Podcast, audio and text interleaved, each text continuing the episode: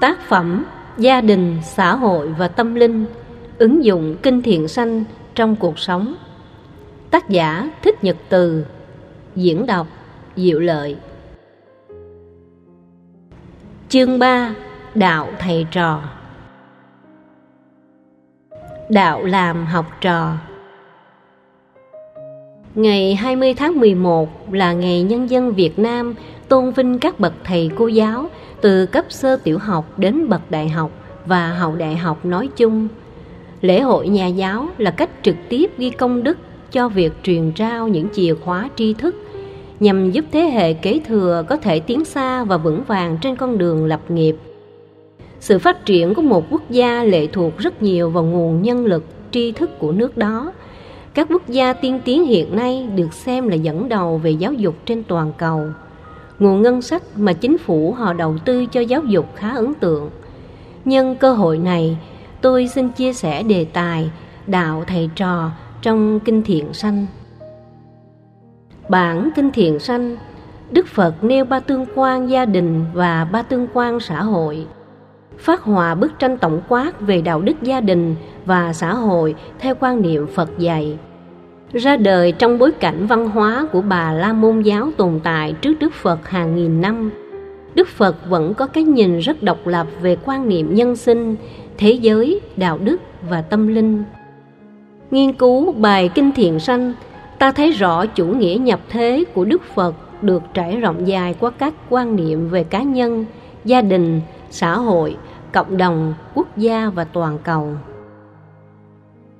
Với tương quan đạo thầy trò, Đức Phật nêu ra năm trách vụ đạo đức mà tất cả học viên dù ở bất kỳ cấp học nào đều phải tuân thủ như nghĩa vụ vừa học lễ, vừa học đức, vừa học văn. Đáp lại, Đức Phật cũng dạy năm trách vụ đạo đức mà tất cả thầy cô giáo, những người đại diện cho ngành nghề thiên liêng nhất trên cõi đời này cần phải cam kết để đảm bảo chất lượng đào tạo đầu ra cho thế hệ kế thừa một Hầu thầy và giúp những thứ cần Truyền thống giáo dục thời Đức Phật buộc tất cả học trò phải đến tận nhà để học. Hiếm nơi nào may mắn trang bị đủ bàn ghế, phương tiện giáo dục như thời hiện đại này. Truyền thống giáo dục của bà La Môn giáo cũng đặt trên cơ sở đó. Upanishad, một tác phẩm quan trọng của triết học bà La Môn giáo, có nghĩa đen là ngồi bên cạnh thầy để học hỏi điều minh triết. Do đó, truyền thống học ngày xưa đòi hỏi việc gần gũi, học từ cái ăn, cái nói, cái gói, cái mở của thầy cô. Dĩ nhiên, để mối tương quan đó tốt đẹp, học trò phải có nghĩa vụ làm thị giả, trợ giúp thầy cô giáo những việc cần thiết để thầy cô khỏi bận tâm làm công việc khác. Việt Nam đang gặp rất nhiều khó khăn ở thời kỳ bão giá ngày càng tăng tốc, trong khi tiền lương của giáo viên, giảng viên lại quá thấp. Khắp nơi, Sở Giáo dục than phiền rằng nếu không cải thiện chế độ tiền lương thì có lẽ trong năm hoặc 10 năm nữa, Việt Nam sẽ không còn giáo viên giỏi đứng lớp để truyền trao chìa khóa tri thức cho thế hệ kế thừa. Bởi vì với đồng lương ít ỏi như hiện nay, phần lớn thầy cô giáo sẽ không còn thời gian đầu tư cho việc nghiên cứu cập nhật kiến thức, giúp học sinh sinh viên giỏi hơn mình, mà họ phải đi làm thêm. Nhiều nơi ép buộc học sinh sinh viên học thêm.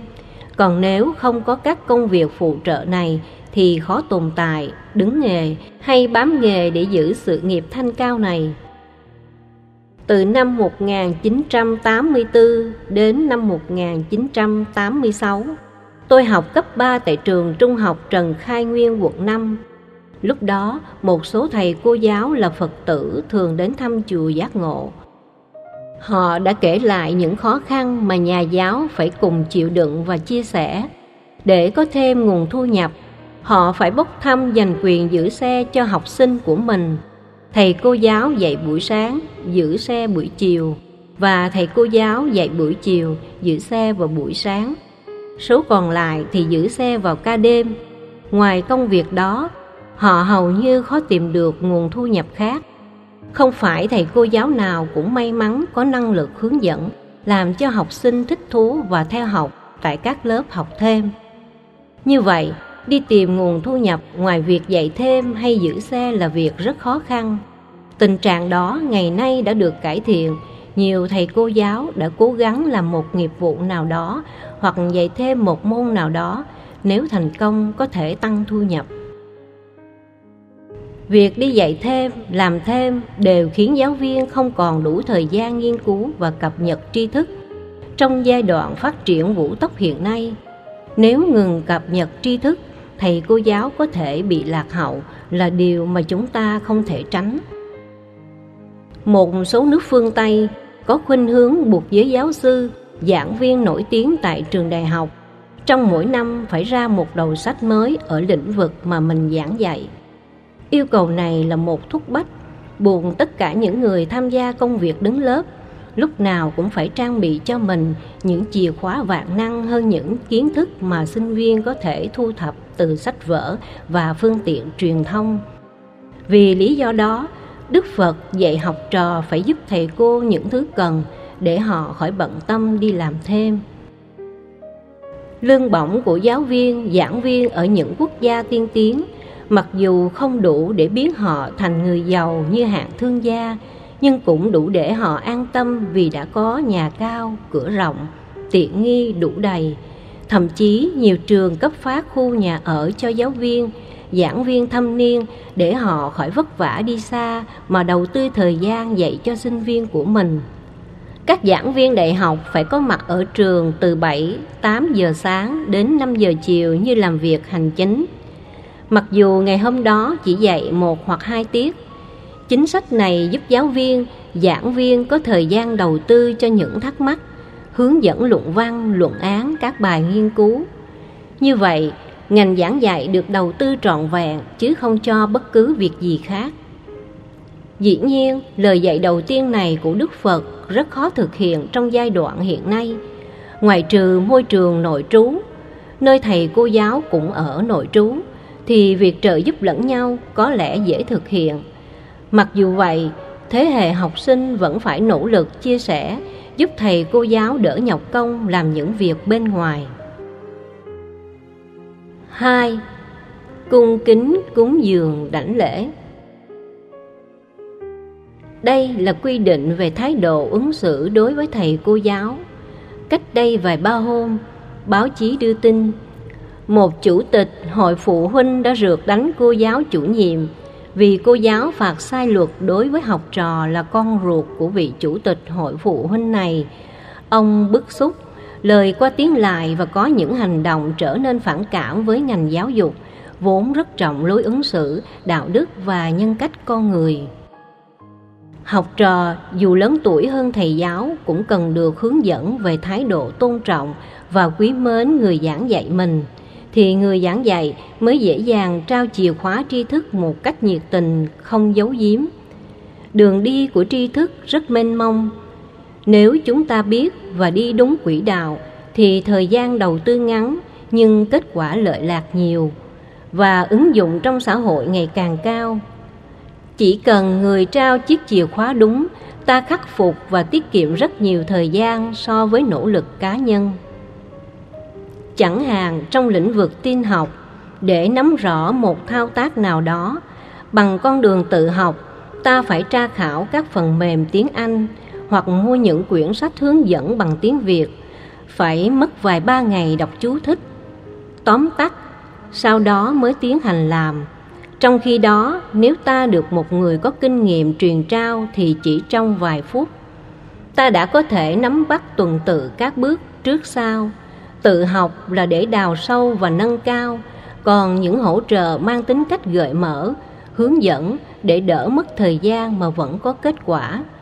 Vì vậy, ta cần phải nhờ vào thầy cô giáo nhiệt tình, có trách nhiệm truyền trao tri thức thái độ tôn trọng lễ nghĩa sẽ giúp các học trò được thầy cô giáo mến thương từ đó việc truyền trao và tiếp nhận diễn ra theo một văn hóa lịch sự và có ý nghĩa trong kiếp người ở thế giới phương Tây, thầy cô giáo có quyền tuyệt đối cao hơn. Sinh viên nào thể hiện thái độ bất kính khiến thầy cô giáo không hài lòng, có thể mời ra khỏi lớp. Tại các quốc gia tiên tiến như Hoa Kỳ, việc điểm danh diễn ra hàng ngày, ngược lại hoàn toàn với lời đồn đại trong nhân gian Việt Nam và những nước đang phát triển rằng thầy cô giáo ở thế giới tự do không cần điểm danh nhằm tạo ý thức trách nhiệm của học viên. Người phương Tây quy định vắng học bao nhiêu tiết sẽ không được thi tín chỉ môn đó, học viên phải ghi danh học lại.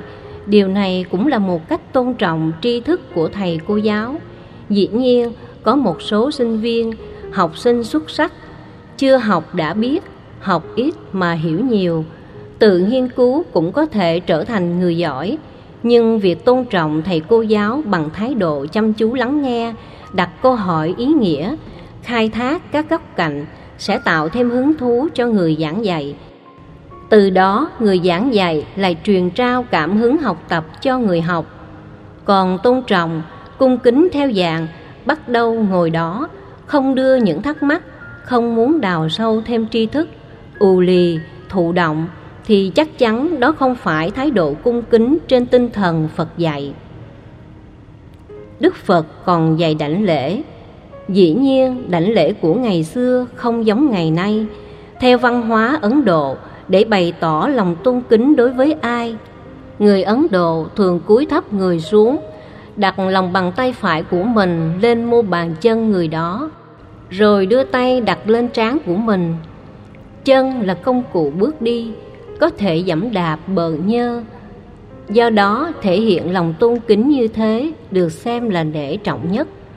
Đức Phật vẫn khích lệ các học trò thể hiện lòng tôn kính đó. Nếu có điều kiện thì cúng dường, điều này hoàn toàn khác với đúc lót, hối lộ để xin điểm. Cúng dường cần được thực hiện tập thể và công khai trên lớp. Chúng ta có thể quyên góp giúp đỡ thầy cô giáo vào những dịp cần thiết. Hiện nay nhiều quốc gia cấm lễ nghĩa này vì nó đôi khi bị lạm dụng trở thành hủ tục, dẫn đến việc thầy cô giáo không còn công tâm trong giảng dạy, có thể lộ đề cho một số học viên thân thiết. 3. Khát ngưỡng cầu học không chán ở đây nói về thái độ học tập, tri thức là vô tận, con đường đến tri thức cũng rất nhiều, mỗi thầy cô giáo là một con đường giúp ta trải nghiệm các khía cạnh tri thức. Cùng một chương trình đào tạo cùng một sách giáo khoa được ấn định nhưng phương pháp sẽ giúp học viên có khát ngưỡng để học. Và điều này lệ thuộc vào kỹ năng được huấn luyện cũng như kỹ năng sáng tạo của từng người. Ngày nay giáo viên được trang bị nhiều phương tiện kỹ thuật số, thuyết trình, giảng dạy với sự hỗ trợ của máy phóng ảnh, âm thanh minh họa, giúp người học dễ dàng theo dõi nắm bắt và nhớ bằng sự ghi chép ngắn gọn có hệ thống của bản thân. Điều đó cũng truyền cảm hứng cho việc học khát ngưỡng được học.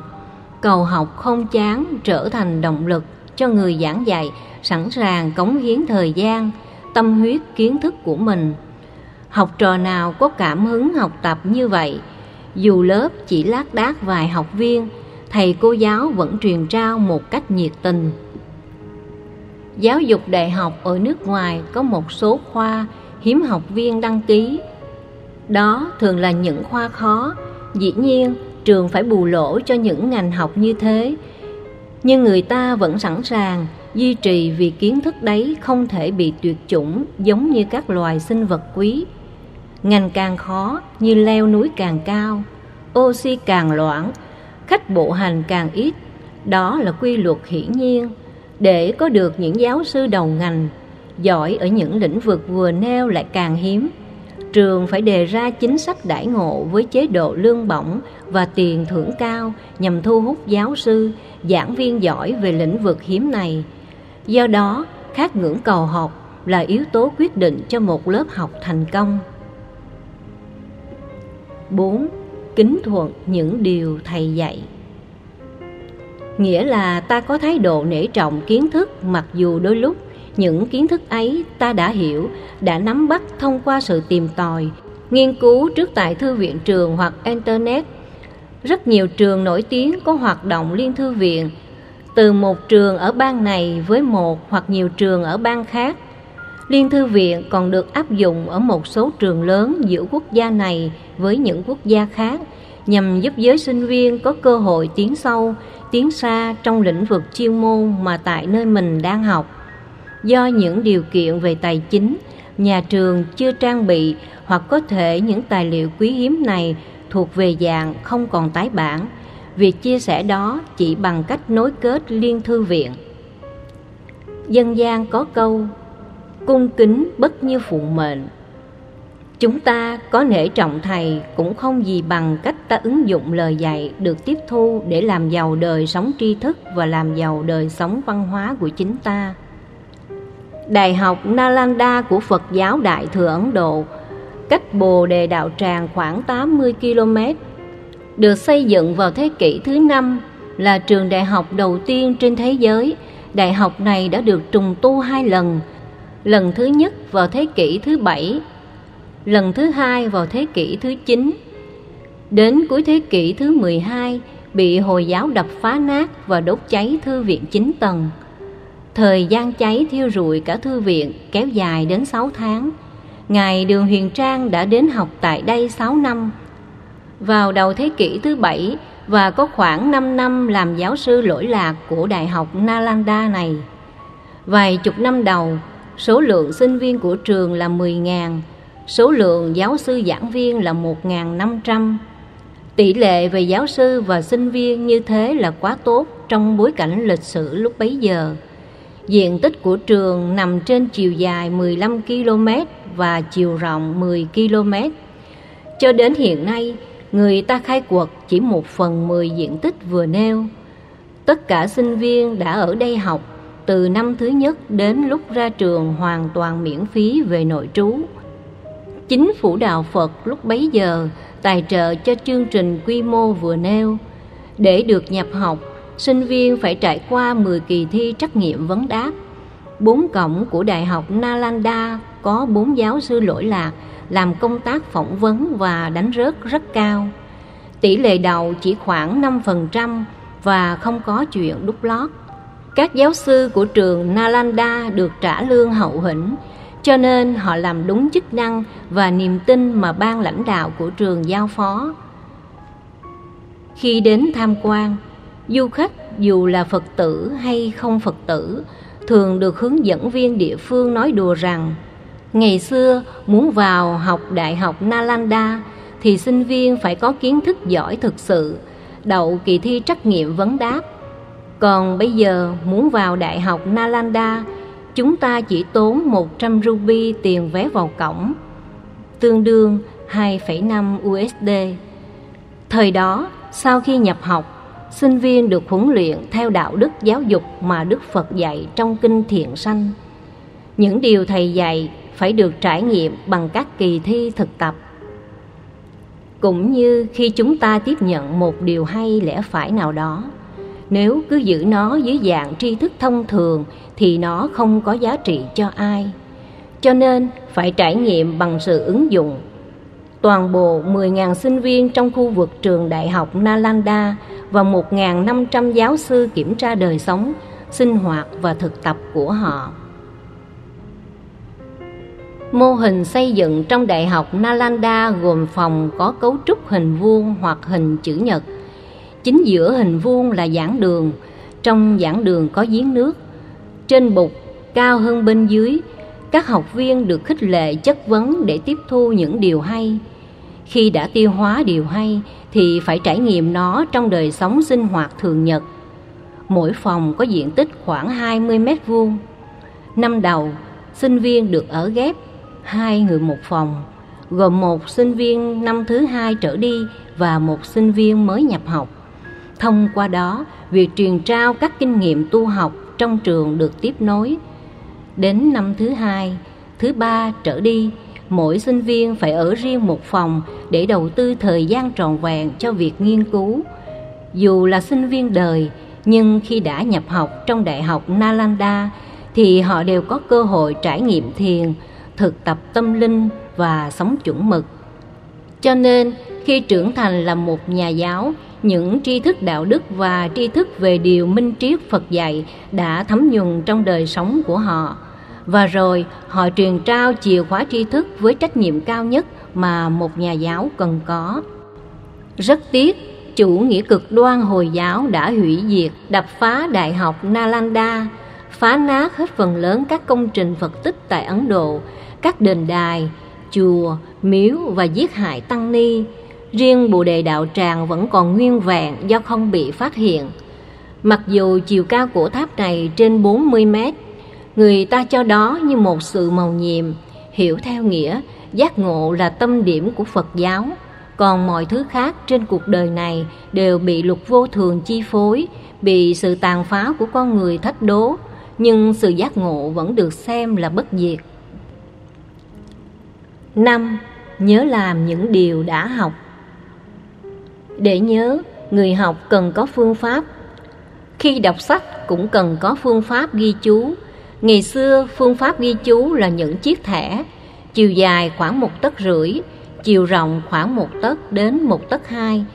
Kích thước của thẻ có thể nhỏ hơn tùy vào sở thích và văn hóa của từng nơi.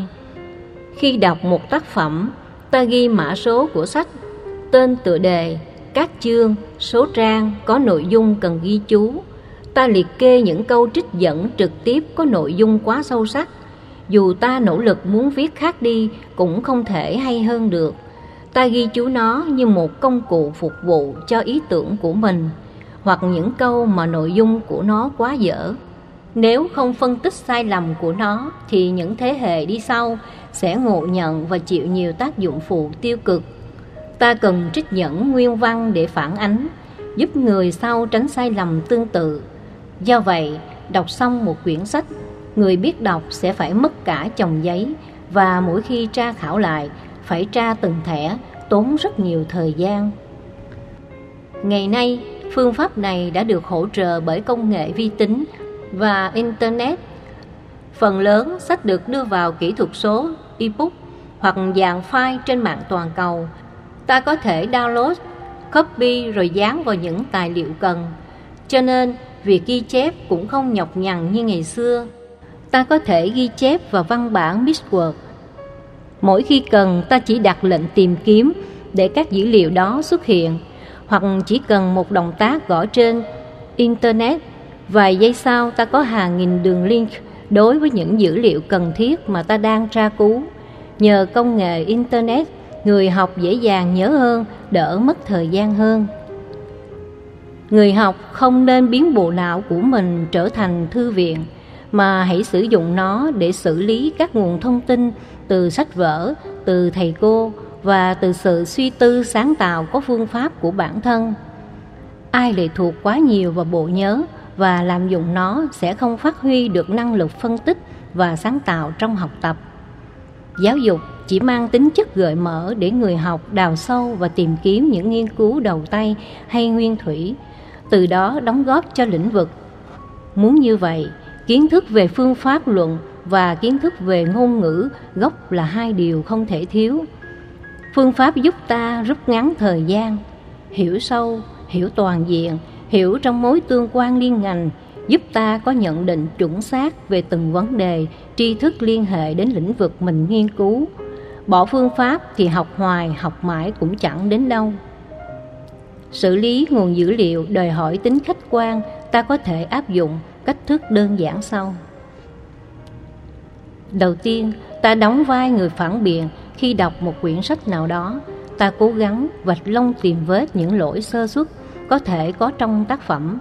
Dĩ nhiên, không phải để tấn công tác giả hay để khẳng định mình giỏi, mà vì mục đích đạt nguồn động lực mạnh và không dễ dãi trong việc thừa nhận các kết quả nghiên cứu được công bố của người khác nhờ đó sau một thời gian ngắn ta có thể phát hiện thêm nhiều điều mới bước 2 hãy đặt mình vào vai trò tác giả được yêu cầu viết lại tác phẩm theo cách thức mới hơn lúc đó ta phải cố gắng tìm cách diễn đạt tương đương mà không trùng lập văn.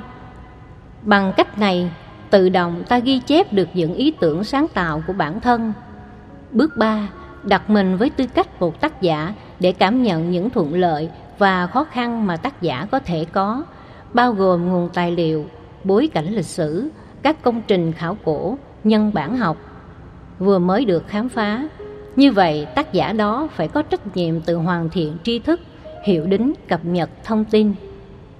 Nhờ ba thái độ vừa nêu được áp dụng một cách nhuần nhuyễn trong quá trình đọc sách, ta tránh khỏi thái độ cực đoan phê phán, nhưng lại tìm ra lối giải quyết mọi vấn đề một cách sáng tạo và mới mẻ hơn.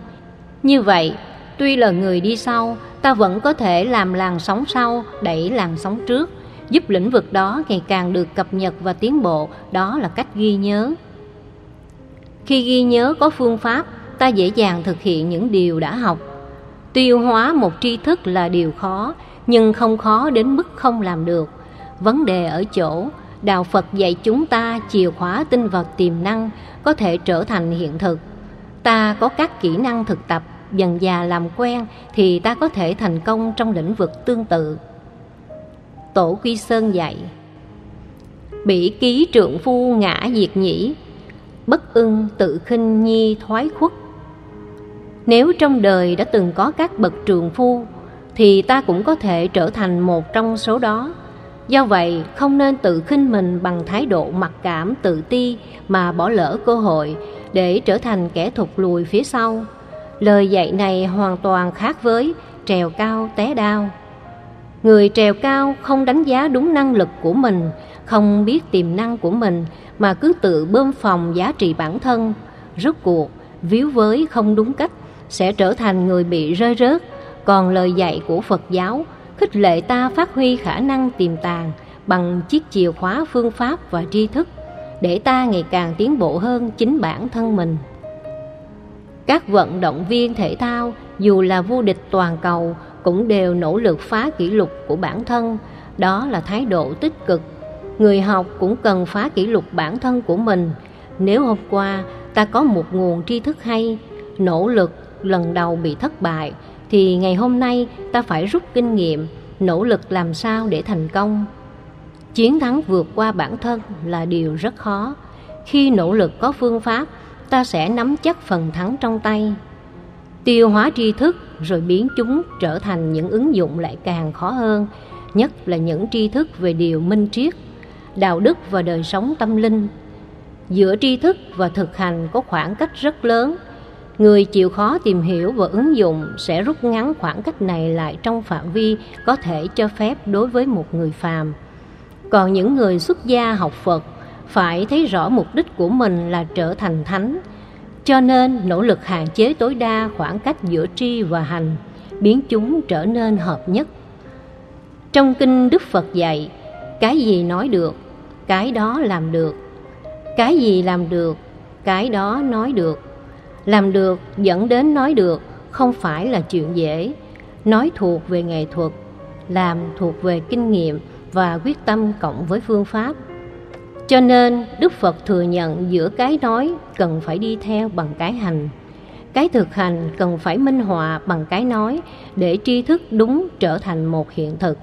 Và hiện thực đó tiếp tục mồi đèn thắp sáng cho bao nhiêu thế hệ học hỏi về sau vai trò của tu sĩ phật giáo là hướng dẫn tốt và thực tập tốt. Thực tập tâm linh tốt cộng với kỹ năng hướng dẫn giúp người nghe dễ dàng hiểu và hành trì. Trong năm trách nhiệm đạo đức của người học theo đức phật, trách nhiệm thứ năm quan trọng nhất, kiến thức suông, kiến thức thiếu ứng dụng, kiến thức chỉ để học mà biết sẽ chẳng phục vụ gì cho ai do vậy, tránh tình trạng thái cực đầu tư vào việc học mà chẳng làm bất cứ một việc gì. Nhiều người treo trên bức tường nhà họ đầy kính các bằng cấp, văn bằng, chứng chỉ. Khóa học nào họ cũng có mặt. Học đến đâu, đổ đạt đến đó, nhưng nguồn tri thức ứng dụng lại hoàn toàn thiếu. Cho nên học để hãnh diện, học để đốt thời gian. Ở hải ngoại, người ta khích lệ việc học.